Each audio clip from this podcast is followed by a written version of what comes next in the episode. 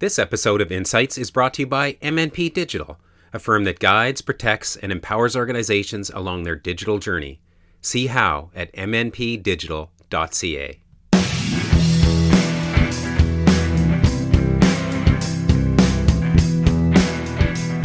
Welcome to this edition of the Insights podcast on the Huddle Network. I'm Don Mills.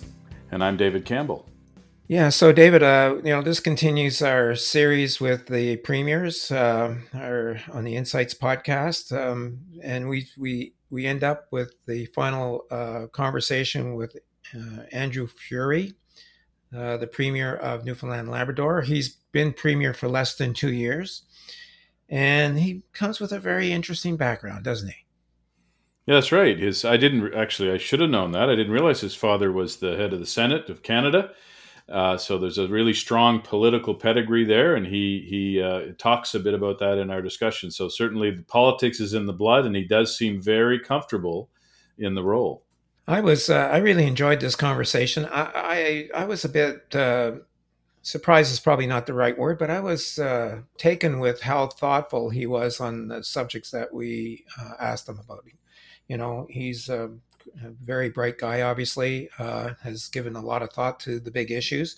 Uh, one of the things I'd forgotten about is that the first thing that he did upon being elected is he appointed a commission uh, headed by Dame Moya Greene to take a look at the uh, fiscal crisis in Newfoundland. And, and you've taken a look at that report, so have I. It was uh, jarring and it had, uh, you know, some pretty heavy recommendations um, uh, recognizing that it would take five to 10 years to turn the ship around uh, financially, fiscally.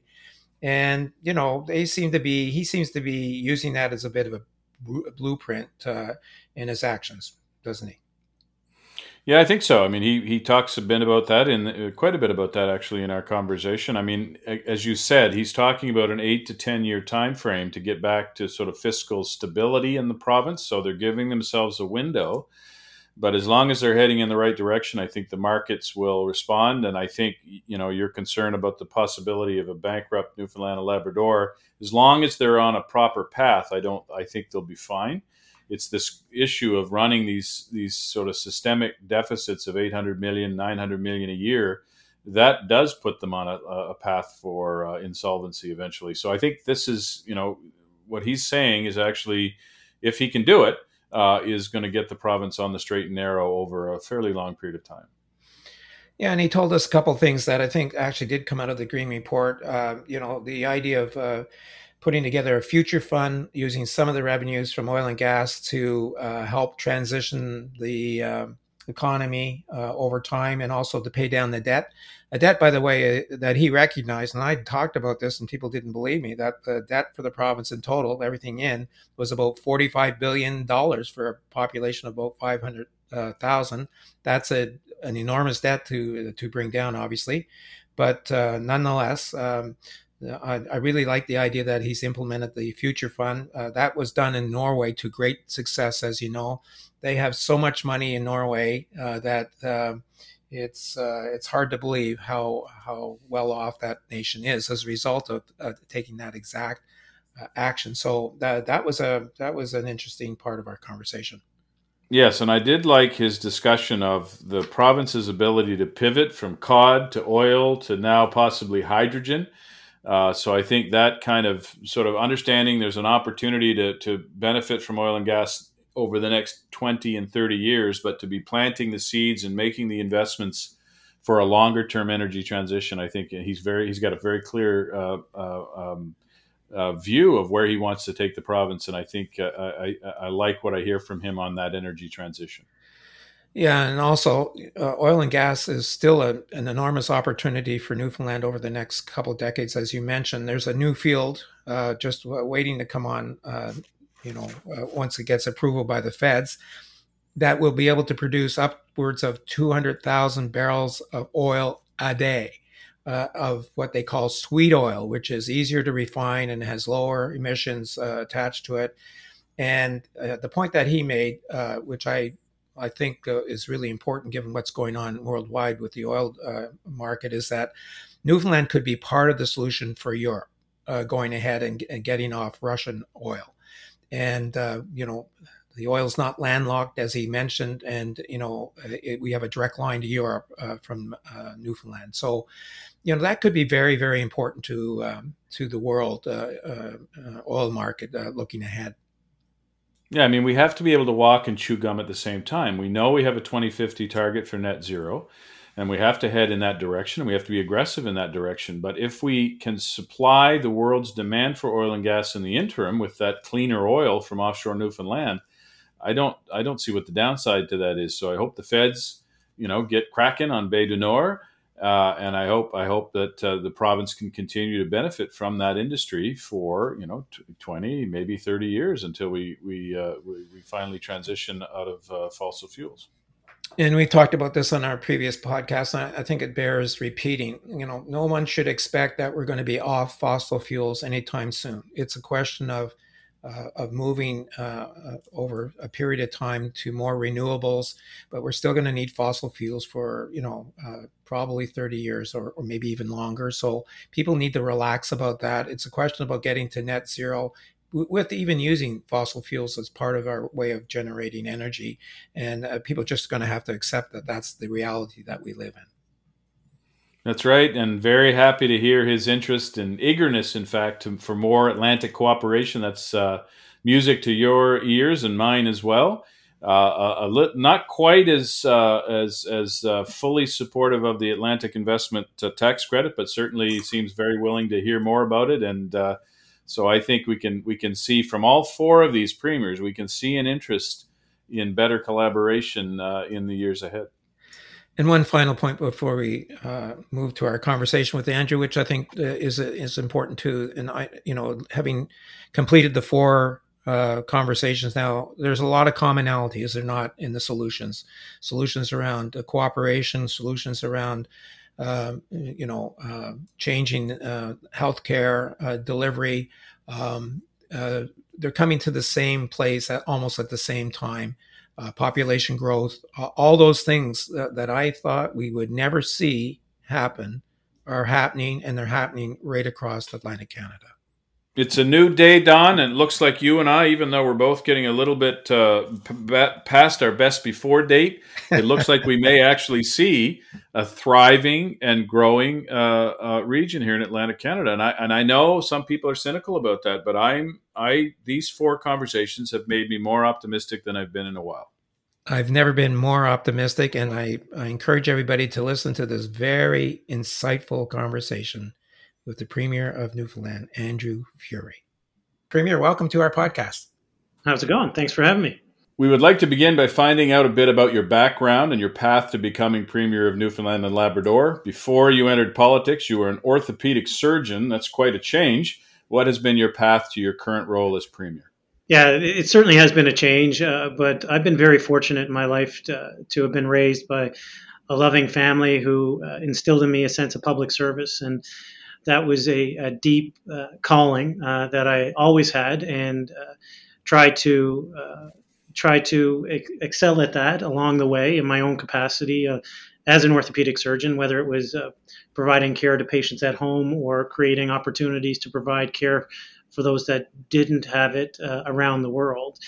And seeing the, the state of the province at, at this particular moment in time um, and on top of that, compounding it is a, a public health emergency. Um, I also happen to have a master's in clinical epidemiology, so you know I really felt that uh, that the province was in a tough spot. It needed uh, a new voice, a strong, a strong voice towards a, a, with a vision for a sustainable future for Newfoundland and Labrador and it's easy to lead in good times. Uh, you know, oil's at $120 a barrel, and you know we're you know back in the 2008. It's certainly more challenging now, but I think the people of Newfoundland and Labrador recognize that the challenges are equally are equal opportunities in disguise, and to be able to sit in this chair at this particular moment in history uh, is gives me incredible confidence in the people of, of, Newfoundland and Labrador to be able to create and chart their own path forward. So I wanted to ask you what motivated you to enter politics in the first place, but I think you've answered that question. It was the you saw sort of the state of things and felt like it was time for you to jump in and and and try to help the province at a pretty challenging time. Absolutely, and of course, you know, I don't want to downplay my family history. Uh, my father, of course, is uh, is, a, is the Speaker of the Senate of Canada, and uh, you know, to see his trajectory uh, and commitment to public service along his life, uh, being raised in Mount Cashel Orphanage, and then uh, you know, becoming a teacher and educator and giving back to rural communities in Newfoundland and Labrador, then going on to law school when I was a child. You know, he instilled in me uh, not just the uh, sense of curiosity that is, I think, incumbent upon any leader uh, to have. Also, really instilled in me the sense of public service, the sense of the greater good, and um, really um, allowed me to see beyond the walls of the hospital, even though that's an incredibly important and rewarding job but to see the bigger picture of how you could contribute uh, at, a, at, a, larger uh, scale. Uh, Premier, you're part of a, a, crop of new premiers that have been elected in the last couple of years. You were elected, I think, in August of 2020. As you said, you just got in at the right time, I guess, for all the action, uh, in, in, including uh, the release of the Greene Report, which uh, took a look uh, at the financial challenges that are facing the province and made a, a number of, I guess, really quite hard hitting recommendations to, to address the province's fiscal uh, situation and high debt levels. Can you talk about the progress that the, prog- uh, the province has made in the past year on this front? Sure. First of all, you know, the, the PERT team was something that we initiated very early in my mandate. Um, I believe it was, you know, I took office in August. I, I believe this started in September. I could be off by a week or two. Uh, because we recognized the incredible uh, fiscal and economic crisis that Newfoundland and Labrador was facing. It had, I think, raised alarm bells to the point where many in the public arena were conversing about it, but certainly not everybody. Uh, so we needed a fulsome review uh, from outside government about the state uh, of the fiscal affairs of the province, the state of the economic affairs of the province, and then to succinctly to succinctly put that into a report so people's financial and economic uh, literacy would be elevated around the seriousness of the situation facing Newfoundland and Labrador. Of course, fiscally, we all know that you know Newfoundland and Labrador had highest debt to GDP ratio. When I took over, there's a fiscal gap of about $800 million a year, uh, almost inherent within the budget. Um, and we had a looming economic crisis uh, beyond, which is really is a demographic crisis, which has been creeping up for generations now. Um, there's incredible uh, financial opportunities here in the province, but if we don't solve the economic demographic one, then there's not going to be the workforce. It's not going to be the ability to achieve our full potential. So you had a fiscal crisis, you had a demographic crisis, and an economic one, all kind of compounding on top of the public health crisis at the same time.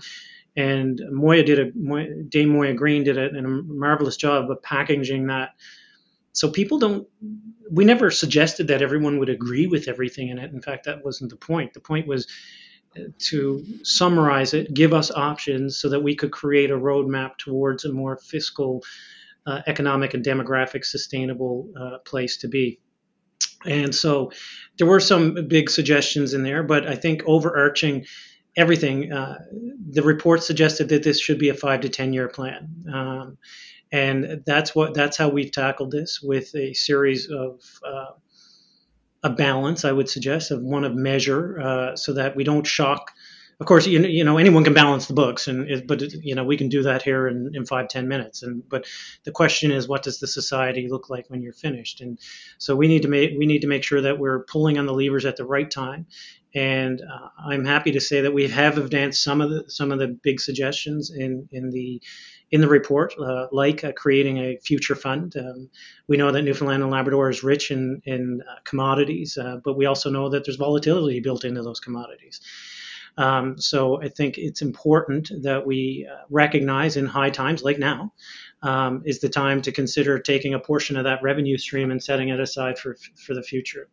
Of course, that has to be balanced with you know with with investment and everything else. But um, we've also passed balanced budget legislation.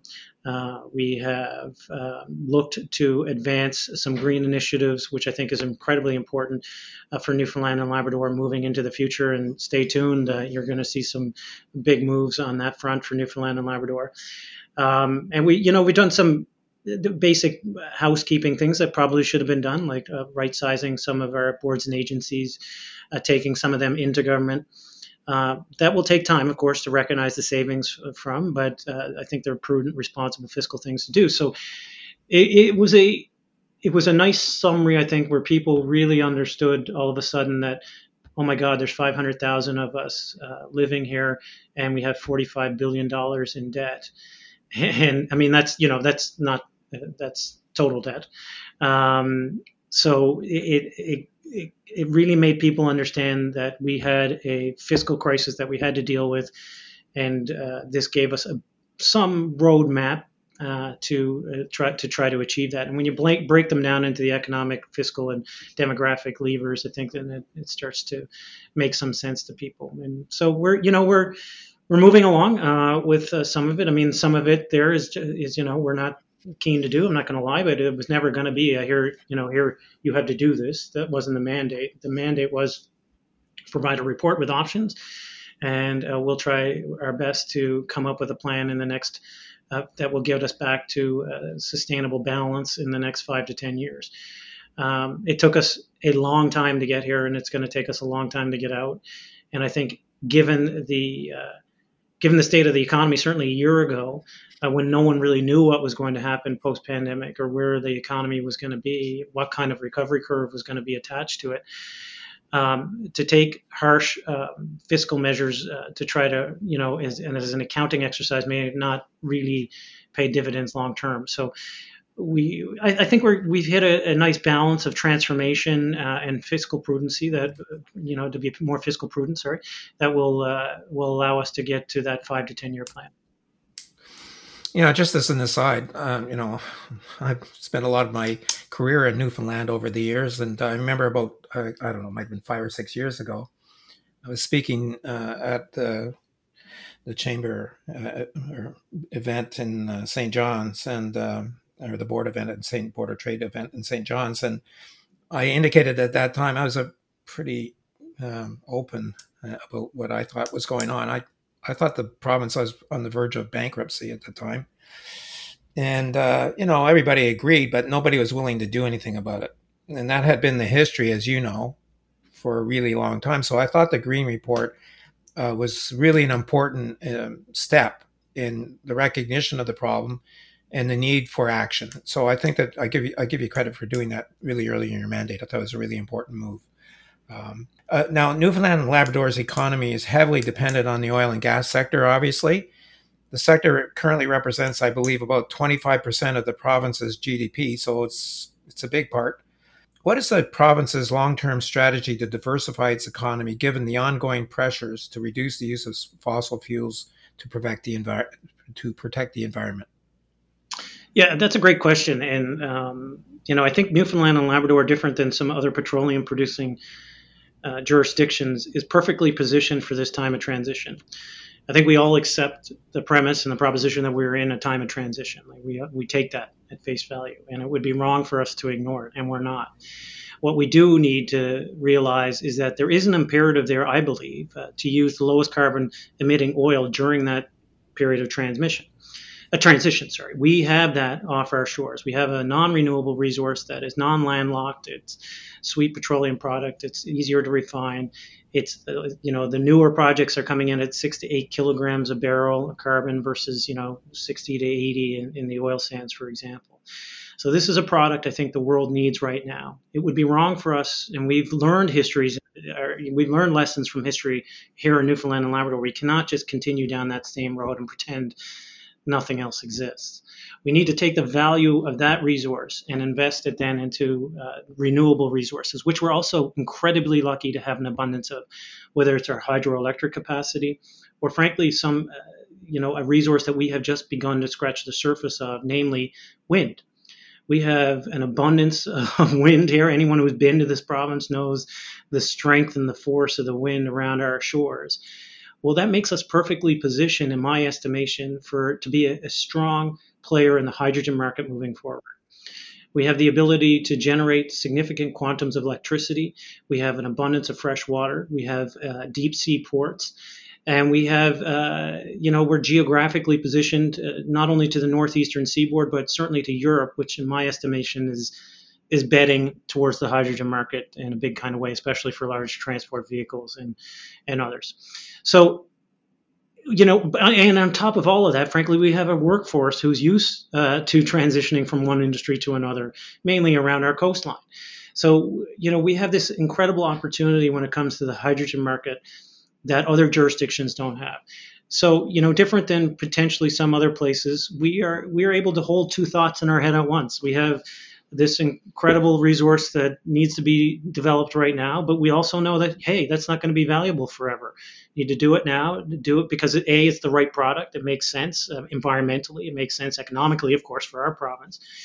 Makes sense now geopolitically, uh, and but we also need to take. We can't just spend that money like some other governments have in the past. We need to make sure that we're using that money to funnel into renewables. So that's part of the future fund. The future fund will take um, revenue uh, from volatile commodities like like oil, and take a portion of that, use it. To, it'll flow into uh, the future fund. Some of that will save, stay as a, a savings. Some will be used to pay off debt, or the only other mechanism that can be used for us to transition to a renewable energy sector. Now, the price of oil has dramatically increased recently uh, due to increasing world demand, obviously. What impact has the increase in oil prices had on the province's fiscal situation? I'm, I'm assuming positive. Yeah, sure. It's look, it's better than if it was at forty dollars a barrel, but you can't forget, um, and I think people do. Uh, our production is probably the lowest it's been in a decade. Um, we have one of our major oil producing platforms, the Terra Nova a floating a production facility that's in Spain right now being refurbished. Um, we also have, during the COVID pandemic, that was suspended. In the early days, our uh, West White Rose extension gravity based platform was suspended. And of course, all the drilling on the existing offshore platforms uh, ceased in, in the middle of, when no one knew what was happening in this market. Uh, so our production is uh, is the lowest it's been uh, in in a decade. Uh, so there's no question it's better than it, if it was at forty dollars a barrel, uh, but it's it's certainly not going to give us uh, the fiscal reward, the revenue stream that it would have. just say, in, I think 2008 might have been our largest year when we were raking in over two billion dollars a, year in in oil in oil royalties and revenues. We don't have anything like that frankly that's not uh, that's not the position we're in so better than if it was low we're hopeful that it remains high of course uh, you know as as these production facilities come back on stream and, and drilling on the existing uh, platforms is extended uh, Premier, the probably you mentioned it earlier. Probably the biggest challenge, if not uh, along with oil and gas and transitioning, is the demographic uh, issue in the province. Um, I think you were the only province to lose population in the between the census of 2016 and 2021. The other three uh, maritime provinces have started to grow their population, and I know you're moving in that direction as well. Can you tell us a little bit about the strategy to get the province back to population growth? Part of our demographic issue here in Newfoundland and Labrador is well, it's multifaceted. One is, you know, we lost my generation of people after the cod moratorium. You know, overnight, 30,000 people out of work, all their children, many of them left the province. So many of the people, and of course, the the psych- psychological impact that had on the economy, on small business. Uh, many of the people who had graduated with high school with just aren't here anymore, and that's you know so there's this whole generation of people who are missing uh, from from our economy.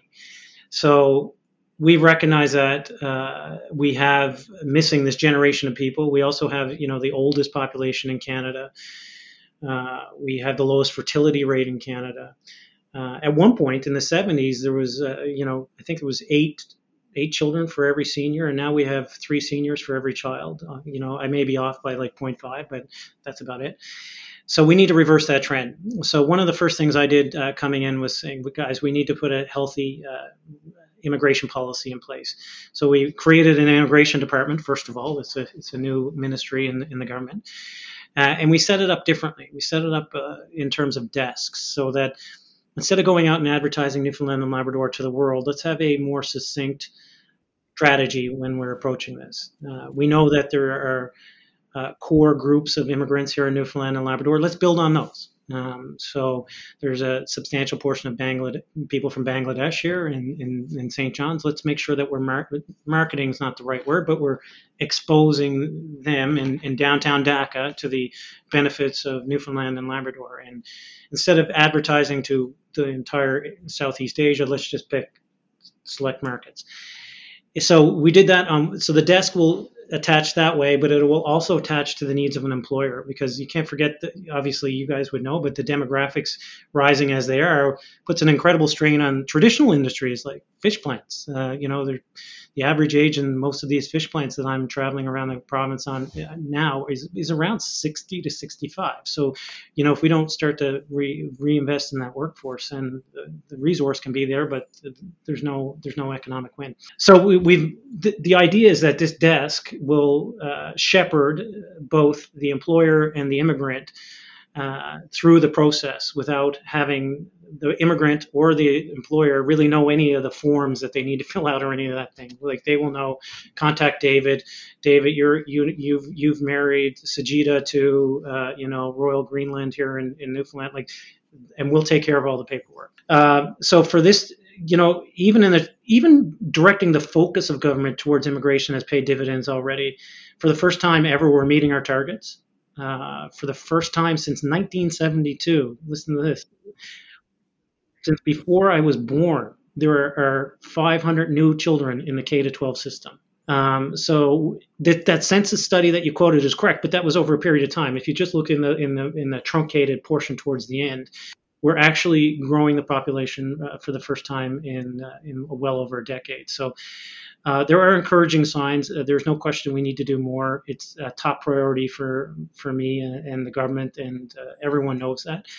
Um, because frankly, the rest is just an accounting exercise if we don't have the people here to uh, to reach the potential of the province and enjoy the fruits of that labor.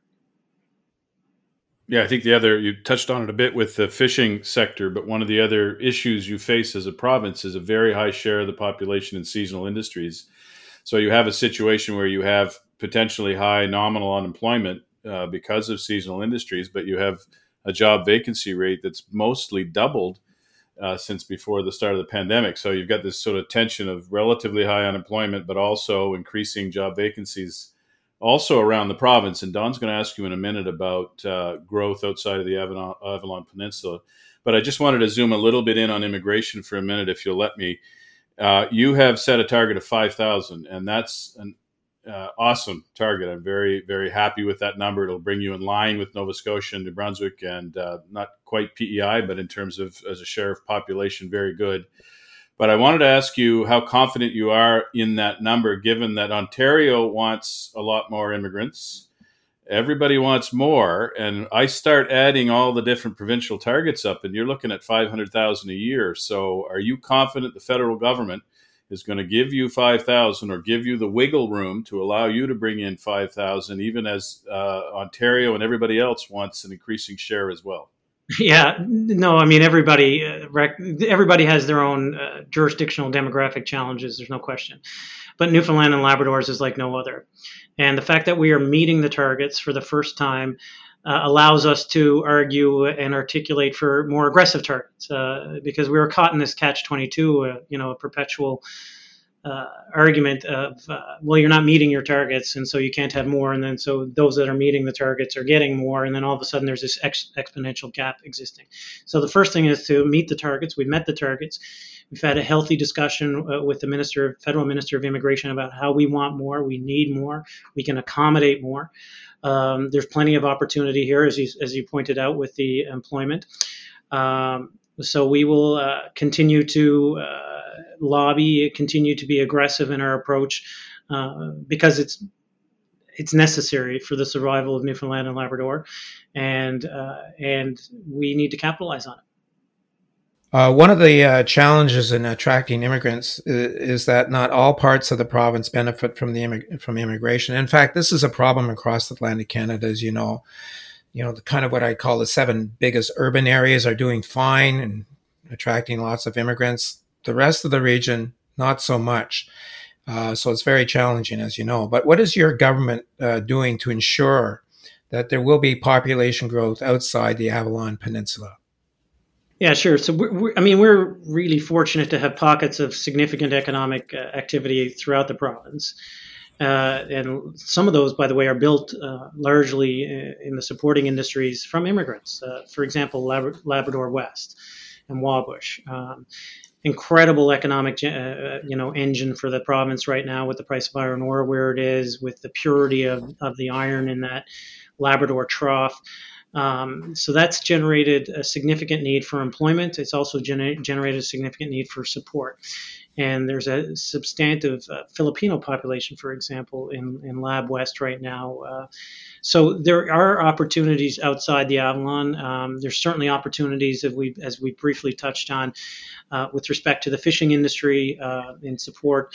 Now they're not as tr- even though we you know it's true that some of season some seasonal work, some of those plants are, are being developed to be you know 52 weeks a year, certainly 40 to 50 weeks a year. So so we need to make sure that they have the human capital that is required to to run that. Um, and as I mentioned, uh, you know, some of these communities have a really aging uh, demographic, um, seen it firsthand, and be wrong to ignore it. So to provide opportunities of the beautiful scenery, safety, commu- sense of community in place of rural Newfoundland and Labrador while providing uh, economic opportunity, um, I think is a is a healthy marriage for uh, for immigrants coming to Newfoundland and Labrador.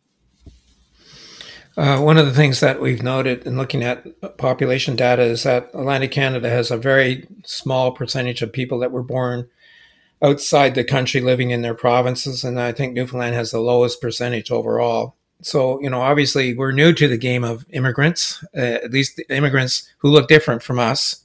I think that's the that's one of the challenges that we have uh, to be able to um, uh, live with more diversity and, and learn to live with it. But what is what is being done to improve retention rates for immigrants in, in your province? Yeah, so I think you know first of all it starts with the strategic lens on the outset. So I believe that in order to retain immigrants, you need a, a healthy population of immigrants who are like-minded. Um, so instead of, um, for example, instead of taking 10 from the Sudan and 10 from Iraq, 10 from uh, Bangladesh, those those 30 people are going to move to Toronto because they can't get they can't get the cultural um, experience that they want in their own life. Uh, there's not the critical mass uh, to build a mosque, to build a local grocery store, to, to build all the things that exist in downtown Toronto or other major urban centers. So our intention is to do a more focused uh, strategic approach uh, to create that base uh, so that people won't be drawn to their cousin or their uncle or their nephew in, in Vancouver or Toronto, that they will have the amenities that uh, fulfill them here in Newfoundland and Labrador. So that's one that's one thing that we're doing. I think in general, um, Newfoundland and Labrador is very open and welcoming, and um, perhaps more than it has ever been. Not that we ever weren't, but certainly now there is an understanding uh, that didn't exist before, I would say, of the value of diversity in the workforce and the value of diversity in society. And it's being welcomed with open arms. Uh, I think at one point, you know, no different than other areas in the country. I think at one point in our history, it was suggest, you know, suggested that immigrants would be taking our jobs. That's you know, completely false. That's not true, as we all know. But uh, people are now seeing that they're not only not taking their jobs, they're creating them. Um, we have uh, just incredible opportunities here, and to make sure that they're targeted culturally, but also targeted towards the sectors uh, that require them. We have a thriving technology sector here. Just you know, it's booming. It, it, and we need to make sure. But their number one complaint is human capital. They don't have it. Uh, so we need to make sure that we are providing a streamline to them uh, whether it's through the K to 12 education system or through immigration to support that booming technology uh, ecosystem that is that is really thriving here in the province. So you know, targeting at it from different lenses, I think, is is important. But recognizing the creation of the critical mass, I think, is is incredibly important. I remember seeing the show Come From Away in New York uh, before the pandemic, and I thought to myself, if you can bottle that and target that at newcomers, uh, you know, not just those that uh, that were there temporarily. I think, uh, yeah, that sort of spirit that Newfoundlanders and Labradorians have, I think, is going to be great for immigration.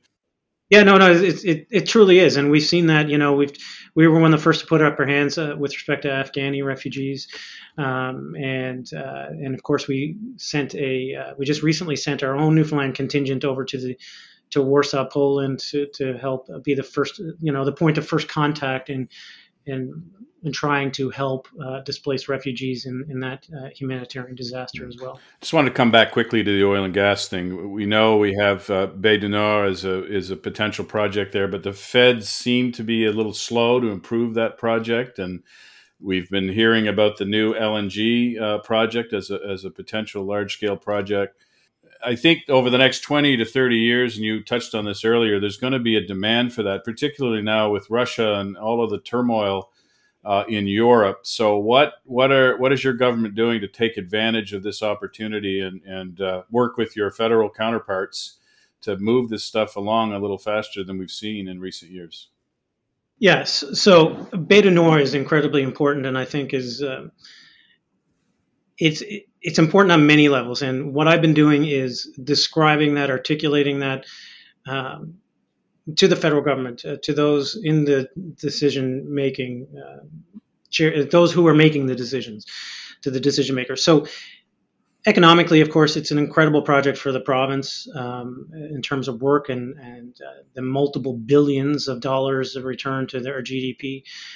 But for the federal government, for Canadians, frankly, for our NATO allies, this product is what the world needs right now. It's low carbon emitting. It's not landlocked. Uh, it's has, for example, it's, it's 0.2 megatons a year. It fits perfectly into the net zero 2050 target. if we are transitioning from heavy, you know, high carbon emitting products to lower in this time of transition, this is the product I would argue there's a moral imperative that we should be using and that therefore we should be developing. So uh, the it's it ideologically fits, I think, with where uh, the federal government wants to, and frankly, the world needs to go towards a, a, a target of uh, 2050, and, and we uh, accept that. Uh, but that's why it's so important to develop it now. It's for the for the next 20 or 30 years. In addition, you you, you touched on the geopolitical um, tensions, and look, you know, I've been criticized by an economist here locally by say, because I've said, you know, we can help in that European play because he, you know, he, I think they came back with, well, you know, that's, you know, it's not like you can put a straw in the ocean and oil comes out. No, but think of the consequences of the of say of, Europe, of Europe and the United States saying no Russian oil. That's not a decision that was made, you know, very lightly, and it's not one. And we all hope that the Ukrainian crisis passes very quickly and peacefully. But even with the passage of time and, and hopefully the quick resolution of peace, there is going to be a massive quantity of oil that is required um, that is going to be decades long in the transition of Europe, in particular, to a cleaner renewable resource. This is the oil that that continent, in particular, and the United States will need if we're going to meet our environmental targets and if we're going to ensure that our NATO allies are no longer relying on Russian petroleum products. Yeah, and East Coast oil is certainly a lot closer geographically than our West Coast uh, uh, uh, reserves. I mean, uh, so all of that helps reduce the environmental footprint, right? We're we're lucky and we're not landlocked, so there's no you know there's no pipelines, there, there's no uh, we can use the most modern technology on these platforms to ensure that uh, things like flaring and is all at the lowest possible emission capacity. Um, so we have first of all, we have a great product. It's it's, it's sweet petroleum, and for the most part, and is lower carbon emitting at the outset to refine.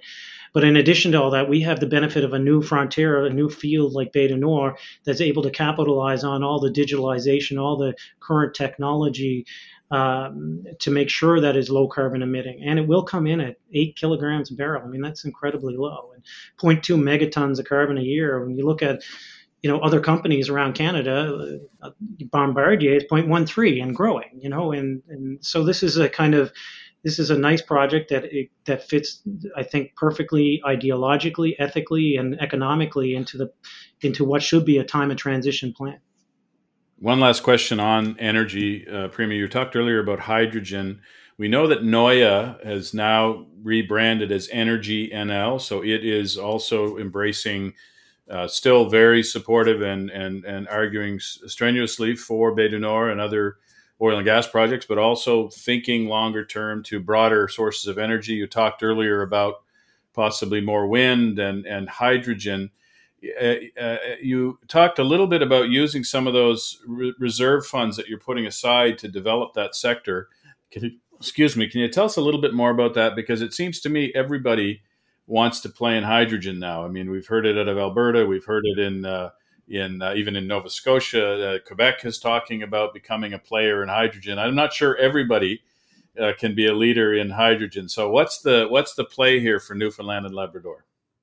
Well, I mean, you know, I would argue that we have several differentiators. Uh, first of all, it's our proximity to uh, to the northeastern seaboard and to uh, and to Europe. Uh, so, you know, with respect to my other provincial colleagues, um, if you, you, have to produce hydrogen, liquefy it, and then it has to be shipped. So, if it's being produced in Alberta, for example, it has to get somehow to a port and be put on a ship and then go either you know west or east through the, you know. So, we are geographically very well positioned uh, for for the European market. Uh, but beyond that, we have we have an incredible resource. If you look at any wind mapping uh, around uh, around the world and certainly uh, around Canada, Newfoundland and Labrador has the strongest some of the strongest winds. There, there, are portions of the island that is just too strong for any wind farm. They'll blow over no matter where how it's constructed. So we have consistent stable capacity of clean wind. Uh, we have an abundance, of course, of clean water, which uh, we, there's no desalination. We have an abundance. We're very fortunate on the island to have an abundance of clean water, which adds to the to the uh, to the efficiency of the electrolysis process.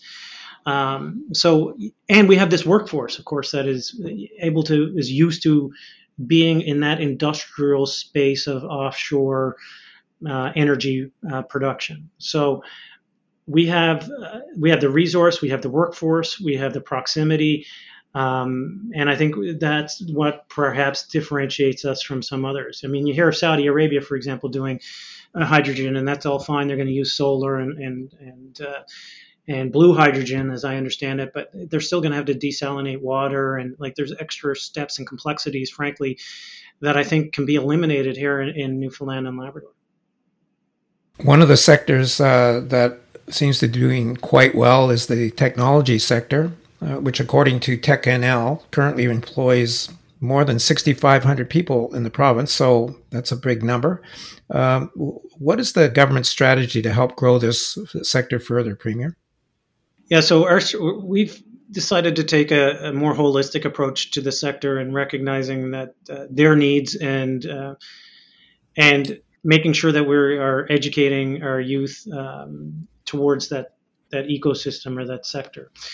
Um, so, in cooperation with the with the multiple firms now that are living and working in that sector, uh, we want to again support them through immigration to fulfill their uh, human uh, resource needs, but we also want to make sure that we are educating the K to 12 uh, system towards uh, towards technology, and then the college and the university system directed towards the technology sector. And that kind of one of our advantages of being so small as Newfoundland and Labrador is that we can pivot quicker. And we have uh, seen how we could do that in the past, creating this pipeline uh, towards an industry. Uh, you know, forgive the uh, the analogy, but you know, when I was going through high school, there was no oil and gas sector, uh, so that wasn't talked about in high school. It wasn't really offered as a uh, as a career path to pursue in undergrad. Uh, but then all of a sudden things changed, and, and it was you know there was more focus on math, STEM in in um, in high school level, and then towards even uh, then in the in the engineering faculty and the business faculty at Memorial. Uh, so we are able to pivot faster in our educational streams uh, to make sure that we can fulfill the needs of the technology uh, ecosystem. You know, I really think we have a lot um, to offer the ecosystem. If you look around the world, most of these big tech hubs aren't in the big cities, right? There, you know, there's something about that that seems to dampen creativity and ingenuity and that's Newfoundland's a great spot for that. We have a ton of creativity. We have a ton of, you know, we've reinvented ourselves multiple times. There's a great creative sense uh, in who we are here, but also the want to do better. And often our best resource was always exported, and that was the people, because uh, there was limitation of the geography and, and the cost of doing business on an island. Well, that's been eliminated with with technology, you know. So we can have the Verafins of the world provide, you know, security uh, uh, through, you know, to Nasdaq and uh, and others around the world here in St. John's. We just need to make sure, as a government, we're supporting them in particular with uh, with the human capital portion of the of the equation.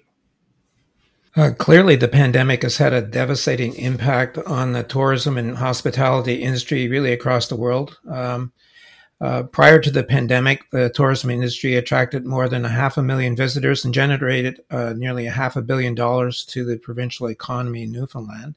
And, in fact, Newfoundland has a reputation of having some of the best tourism product and advertising in the country. Uh, what efforts are in place to help rebuild this sector of the economy, Premier? so we recognize how important the tourism industry is uh, here for uh, for the economy, but also for the psyche of, of, people in Newfoundland and Labrador. We like to welcome people. We like to host people. It's a beautiful place, and it's often a bucket uh, list destination for many Canadians. So. Uh, during the pandemic, we ensured that there were supports in place for uh, tourism operators that uh, couldn't open or could only open at partial capacity. But in emerging from the pandemic uh, last uh, fall, we announced that uh, this year was going to be a come home year. You know, 2022 was going to be a bit of a come home year for Newfoundland and Labrador, which would allow us to infuse capital into the industry, but also reinvigorate the spirit of the industry um, and reinvigorate some previous uh, rural, in particular, festivals uh, that needed a bit of infusion of cash probably before the pandemic, but certainly after the pandemic as well.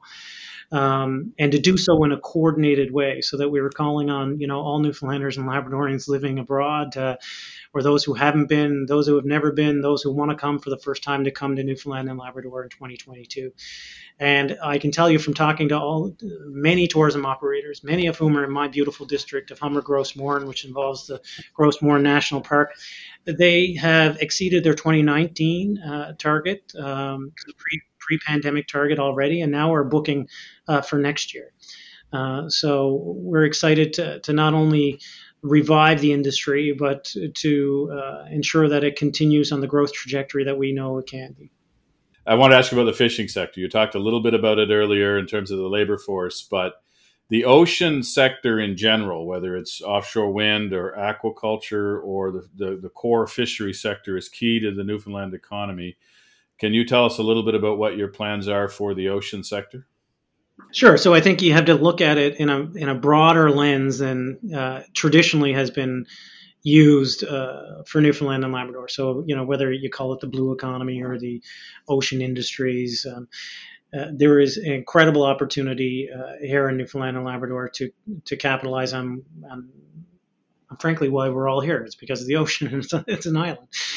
Uh, whether that is in the fish harvesting or, or processing industry, um, you know, we have no we've done well the federal government has done better in, in, navigating the science surrounding some of our stocks and that's still allowed for an incredible uh, industry here in both a traditional and non-traditional way. Uh, and we need to kind of make sure that we are continuing to exercise the value of that but we also need to look at other opportunities in, in, in the ocean whether that's as you mentioned through aquaculture um, or frankly you know in carbon capture and you know things like uh, you know, I know it's a new marketplace, but I, I think our province could be well positioned uh, in that space as well, um, using the oceans like seaweed farms, et cetera, to you know to create a carbon capture. Uh, we also, you know, have of course the ongoing petroleum industry, and, and I'm really uh, incredibly bullish on uh, what our offshore wind could provide, whether that's through hydrogen or, frankly, some of the economics of some projects that have been pitched in the past, like transmission to the northeastern seaboard, some of those economics have changed immensely with the kind of ESG focus and ensuring that uh, we. So there is potential that you know didn't exist before with respect to our oceans in terms of offshore wind that we need to kind of make sure that we're trying to capitalize on now. So, I mean, the ocean is what what brought us here. It's going to be it's, it's going to be what keeps me here, even though I don't swim in it. I'm not a sailor. I don't fish in it. I prefer river fishing, but it is it defines who we are as Newfoundlanders and Labradorians for sure. Premier, you're in a u- unique position given your previous profession to talk about healthcare and I'm really interested in what uh, what you're going to do to deal with the challenges of healthcare, including you know the pandemic's clearly shown us with lots of problems, including long term care. Uh, new funding's coming in from the federal government to try to make up the backlog. It doesn't seem like that much, frankly, but you know there needs to be systemic changes to healthcare, as you know very well. Know what what are the key ones that you're focused on in Newfoundland? You're absolutely right. I mean, healthcare as we know it I would argue, hasn't really changed since the 60s.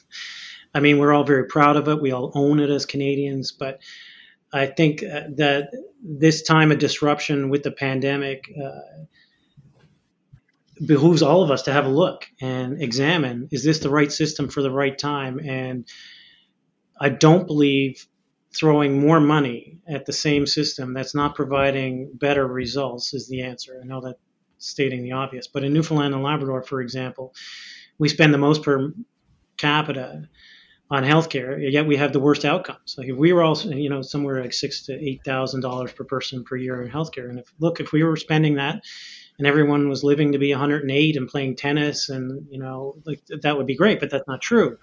We're, we live that we have the lowest life expectancy, and so money is not money is of course part of the solution, but it is not the only part of the solution. So what we did here in Newfoundland and Labrador was we launched a, um, health accord uh, using uh, Dr. Uh, Pat Parfrey and Sister Elizabeth Davis, both well respected, well known health professionals.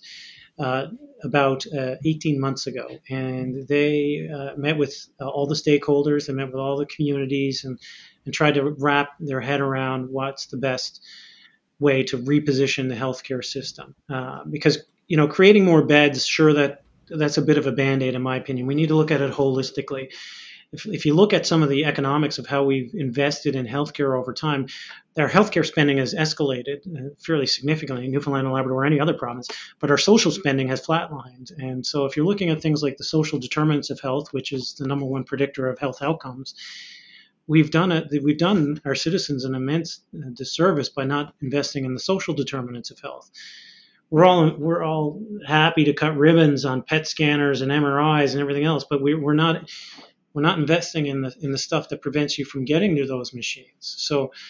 Um, you know, we're trying to take a holistic approach and looking at the social determinants of health, but then also looking at, for us, you know, just to remind your listeners, Newfoundland and Labrador has three times the landmass of the of the maritime provinces combined, with one third of the population of the maritime provinces combined. So our density is a problem.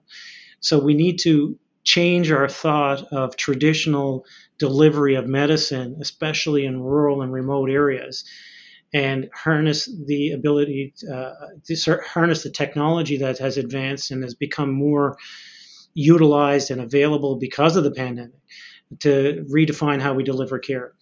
I think the days of you know having a traditional family practice doctor, whether frankly whether that's urban or, or, rural, those days are passing. And the longer we hang on to that paradigm, the worse it's going to be for patients ultimately.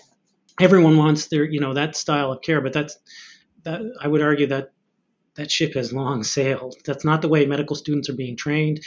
They're, that's not the that's not the way they want to practice. Uh, no one wants to go to a rural community, or very few anymore, uh, to practice as the sole practitioner for you know 5,000 people with no support. So we need to kind of look at different models, and, and the model that we're going to try to employ is no different than other jurisdictions, but is more collaborative team approach, uh, harnessing technology to ensure that we're delivering the services to the communities that need them when they need them, but equally recognizing that there can't be a neurosurgeon in every community. So, you know, maybe you don't, maybe, you know, the, the ER is open, but you see a, an advanced care paramedic. And frankly, if you're in a small community uh, on the coast, if you're having a stroke, you don't need to see a doctor on the on the south coast of Newfoundland. You need to get to a hospital that is a stroke center. And so, you know, to, to be to have the technology there to be able to see somebody in person, but then the technology support of having a full neurosurgical neuro, neurology backdrop, neuroradiology support system on a screen will, I would argue, accelerate your care and lead to better outcomes. So we're trying to tackle it holistically, first on the social determinants of health, but also on uh, on how, on the provision of care and how we can do it differently, not necessarily more I mean, we'd all love it for, for it to be more cost effective, but you have to assume some inflation and other things. So that's that's a statement that's fraught with difficulty. But you know, to provide it more efficiently so that it's it's it's driving the patient outcome is what we should ultimately be after. Oh, that that was worth uh, hearing. That that was a good response to a big tough issue. So thank you for that. Uh, another area that uh, we've been talking about on the podcast is the negative impact of the pandemic on education the learning gap that's clearly been uh, created for the P12 uh, public education system. There does not seem to be very many plans in place, Premier, anywhere to address this learning gap. Uh, uh does New- Newfoundland have any plan at all to address this problem? I, you know, I think this is something we're all struggling with. I mean, I'm struggling with it on a personal level. I have three children in the K to 12 system, and uh, and I see how hard it has been on them. Uh, and I see d- deficiencies is not the right word, but I can see the rate of learning that had occurred differently at different times because of the pandemic. And and uh, to suggest there is a gap is is completely correct. And um, you know, we're I think we're all struggling with how to uh, how to make that gap up or close that gap or fill that gap in. Um, and I don't think there's any easy solution. I mean, uh, especially if we're being honest and, and, and recognizing the pliability, the malleability of, of a childhood of a child's brain, you can't make that gap up when they're 25, for example. You know, like that. There is a moment in time to capture that, uh, and you know how we supplement that, how we try to buttress the, the loss there is is a difficult question that, frankly, I, I wish I could give you a more profound answer to, but I don't I don't have the answer to that. Yeah, no one seems to at the moment, unfortunately. Uh, one of the things that has been uh, advocated recently is the creation of a regional equity tax credit, uh, mainly from the private sector, that would allow companies uh, everywhere in Atlantic Canada to receive tax benefits for investments in any of the Atlantic provinces to increase the uh, availability of risk uh, capital for startup businesses. Uh, do you have a position on this proposal yet, uh, Premier? Would you like to say yes uh, on the podcast for us, or what? well, the Atlantic Premier just met uh, last week, I believe, or the week before. the days blur together, and this was an item of discussion. And I believe Premier Higgs was going to lead the lead the charge on this. to in concept, it seems like something we'd all like to know more about. Um, and but we were all uh, wanting of more details, uh, and of course, then the implications of said details. So. Uh, I believe Premier Higgs and his team were going to take that away and uh, champion that. It's uh, certainly an interesting concept and one that, uh, again, we're all interested to see more than just the more than just the, the conceptual framework. So, Premier, my last question is just sort of expanding a little bit on this idea of regional cooperation if you look at the trade flow between, say, uh, Saskatchewan and Alberta, and BC and Alberta, and Manitoba and Saskatchewan, it's much more significant than between Newfoundland and Labrador and the Maritime provinces. So, so Don and I think there's a lot of commonalities that we share as four provinces. We face a lot of demographic and economic, similar economic challenges. Do you see uh, any more potential for regional cooperation? And uh, are there specific areas where you see the four provinces could work better together? Oh, look, uh, it's like you have been eavesdropping on some of my conversations. I, I, you know, I don't believe Atlantic Canada is, is, exercising the full value of scale. We're combined a small U.S. city, um, and you know whether that's procurement or trade, we we really haven't uh, done a great job of uh, of exercising our commonalities and our synergies, and we need to do better. I keep pointing to, and I don't mean to pick uh, a particular uh, industry, but I mean from my experience, you know, with why are we paying different sticker prices for total hip replacements in Nova Scotia, PEI, New Brunswick, and, and Newfoundland and Labrador? like it, it just doesn't make any sense. Again, we're a, you know a small U.S. city. Uh, you know, why do we need to? I think COVID has allowed us to realize that we are all closer and less territorial than we would like. You know, than obviously previously thought. Um, and I think there is a moment in time right now from this disruption from the Atlantic provinces where we can have an incredible uh, shared economic opportunity uh, together.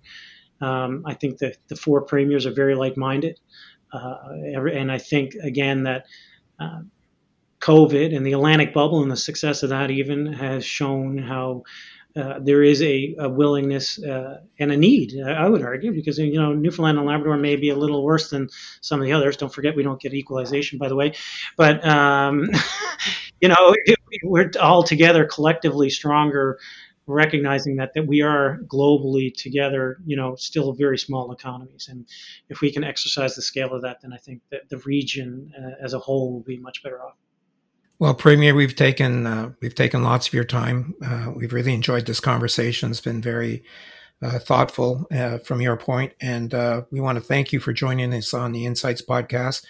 Uh, you have a big job ahead of you, and we wish you well in helping um, uh, make uh, the economy in the province more successful. So, uh, thanks again.